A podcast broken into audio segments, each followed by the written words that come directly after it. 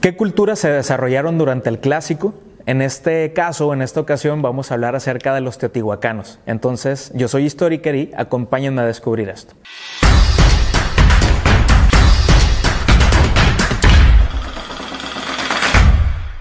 Los teotihuacanos también fueron una gran civilización del clásico. Eh, en el clásico, pues estamos haciendo referencia, recordemos, a esas grandes civilizaciones que llegaron a su clímax, que llegaron a su esplendor máximo y que son tan impresionantes como cualquier sociedad actual o contemporánea.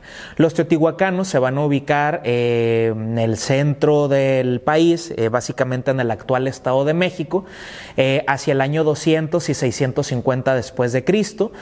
Teotihuacán, así sin acento, Teotihuacán significa ciudad de los dioses o lugar donde los hombres se convierten en dioses porque hay una leyenda acerca de, este, de esta ciudad de Teotihuacán donde todos los dioses se reúnen y entonces se sacrifican para dar origen a la humanidad y entonces pues de ahí viene toda esta simbología o esta toda cosmovisión, ¿no? Los teotihuacanos, al igual que otros pueblos mesoamericanos, van a emplear un calendario ritual de 260 días, eh, que básicamente es la fiesta y la agricultura, y también van a emplear un calendario solar de 365 días, es decir, coincidimos con, los antecedentes de otros, de otros pueblos eh, prehispánicos. ¿no? Eh, se rigieron por un sistema teocrático, que significa que era la combinación de la religión con el gobierno, y entonces los gobernantes eran sacerdotes gobernantes, ¿no? entonces se manejaban las dos cosas. Ellos como agricultores pues cultivaron el maíz, la calabaza, el chile, los quelites, los jitomates y la tuna. Eh, entre sus deidades principales vamos a encontrar a mi bueno, este es un paréntesis espiritual, ¿no? O sea, para mí el mejor Dios de todo el México prehispánico, así, básicamente yo creo que soy la reencarnación, no, cena. Bueno, soy, soy muy fan de este, de este Dios, es de Tlaloc, Tlaloc, ¿de acuerdo? Tlaloc es porque está todo bonito, ¿no? Porque Tlaloc después lo vamos a aprender a identificar, pero Tlaloc tiene, tiene anteojos, tiene lentes, tiene anteojeras. ¿De acuerdo? Entonces Tlaloc, pues yo nunca había visto un dios que usara lentes, ¿no? Entonces como que pues es chistoso y pues bueno, y es azul, verde, azul, todo bonito, ¿no? Bueno, entonces resulta que ya para los teotihuacanos aparecen los dioses como Tlaloc, ¿de acuerdo? Que tiene que ver con la lluvia, obviamente, y aparece otro que pues, es impresionante, está en el norte, está en el sur, está en todos lados, que es Quetzalcoatl, la serpiente emplumada, ¿de acuerdo? Entonces esos dos dioses van a aparecer en todo Teotihuacán a diestra y siniestra, ¿no?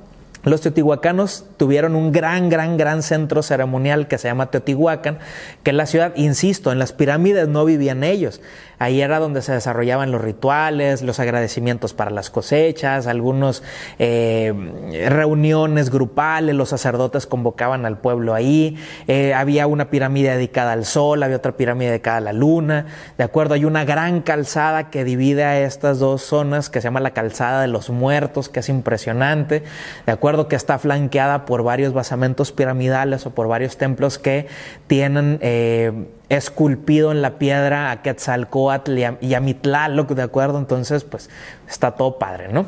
Bueno, entonces, eh, debajo, fíjense que de, de, Teotihuacán no hace mucho se encontró un túnel, ¿de acuerdo? Entonces, no se sabe con exactitud si ese túnel llega hasta una cámara mortuoria donde puede haber así un entierro al estilo egipcio o al estilo eh, de los mayas, como en el Templo de las Inscripciones con Pacal, pero, pero la investigación sigue y sigue corriendo a cargo del Instituto Nacional de Antropología e Historia, entonces hay que estar al pendiente de ver qué es lo que se está encontrando en este túnel y pues cuál va a ser el desenlace, ¿no? Entonces, para que vean que la historia se reescribe día con día y siguen apareciendo nuevas cosas y nuevos hallazgos y sigue apareciendo nueva información y pues esto nos da elementos pues para poder seguir este, conociendo cosas que desconocíamos, porque del México prehispánico prácticamente conocemos un porcentaje muy mínimo. Entonces México siempre ha sido una chingonería y pues creo yo que lo vamos, lo vamos a ir descubriendo poco a poco, ¿no? Los teotihuacanos también fueron grandes, grandes artesanos, alfareros, constructores, arquitectos, pero hay una razón. Resulta que en Teotihuacán hubo barrios de todas las diferentes culturas anteriores. Voy a regresarme un poquito. Cuando los olmecas tendieron a desaparecer, se dice que migraron y se convirtieron en zapotecas, se mezclaron con los habitantes y dieron origen a esa nueva civilización. Cuando los zapotecas empiezan a llegar a su declive, que empiezan a aparecer los mayas, los habitantes que estaban por ahí regados pues empiezan a agruparse con otras civilizaciones y entonces empiezan a enriquecer los conocimientos y por eso vemos muchas similitudes. Para el caso de Teotihuacán, hay muchos mayas que llegaron, hay muchos olmecas que llegaron, muchos zapotecas, y entonces había barrios, ¿no? Así como, como en nuestra ciudad, así, ah, pues miren, en tal colonia hay muchos oaxaqueños, en tal colonia hay muchos guanajuatenses, en tal colonia hay muchos veracruzanos, ¿de acuerdo? Algo similar ocurría en el pasado. Se estima, por ejemplo, que eh, en Teotihuacán había alrededor de 200 mil personas viviendo. Es una gran ciudad. Voy a hacer una comparación no me gusta comparar, pero pues es un ejercicio para que quienes nos están escuchando en el podcast y para quienes nos están viendo en el video, pues podamos entender la magnitud de Teotihuacán. Yo me ubico vivo, mi ciudad natal y donde me estoy desarrollando actualmente, pues es Tecate, Baja California. Tecate es una ciudad fronteriza que colinda con San Diego, Estados Unidos, eh, con Tijuana, con Mexicali, pero Tecate es una eh, ciudad cuya población es de 130 mil personas. Yo les puedo decir, por ejemplo, que un día que nos cierran una calle y esto se vuelve un caos. Ahora imagínense una ciudad con 200 mil personas, estamos hablando que Teotihuacán era mucho más grande, tenía mucha más población que mi ciudad actual. Es decir, yo cuando comparo esto, pues digo, es una gran ciudad, porque pues imagínense todo lo que se requiere, pues para dar eh, casa para darle transportación, trabajo, alimentación, educación, pues a toda esa cantidad de personas, pues entonces era, era una gran, gran ciudad, ¿no? Entonces, gracias, por ejemplo, a que existían estos barrios, vamos a poder ver que hay diferentes influencias en la là en la escultura de Teotihuacán. Hay unas figuras o unas máscaras que se asemejan más a la Olmeca, hay unas figuras o máscaras que se asemejan más a la Zapoteca, hay figuras o máscaras que se asemejan más a las del, las del Valle de México. Es decir, vamos a ver mucha influencia, ¿no? Entonces, eh, Teotihuacán es una gran, gran, gran ciudad, eh, va a agrupar muchas, muchas culturas, como ya lo dije, ¿no?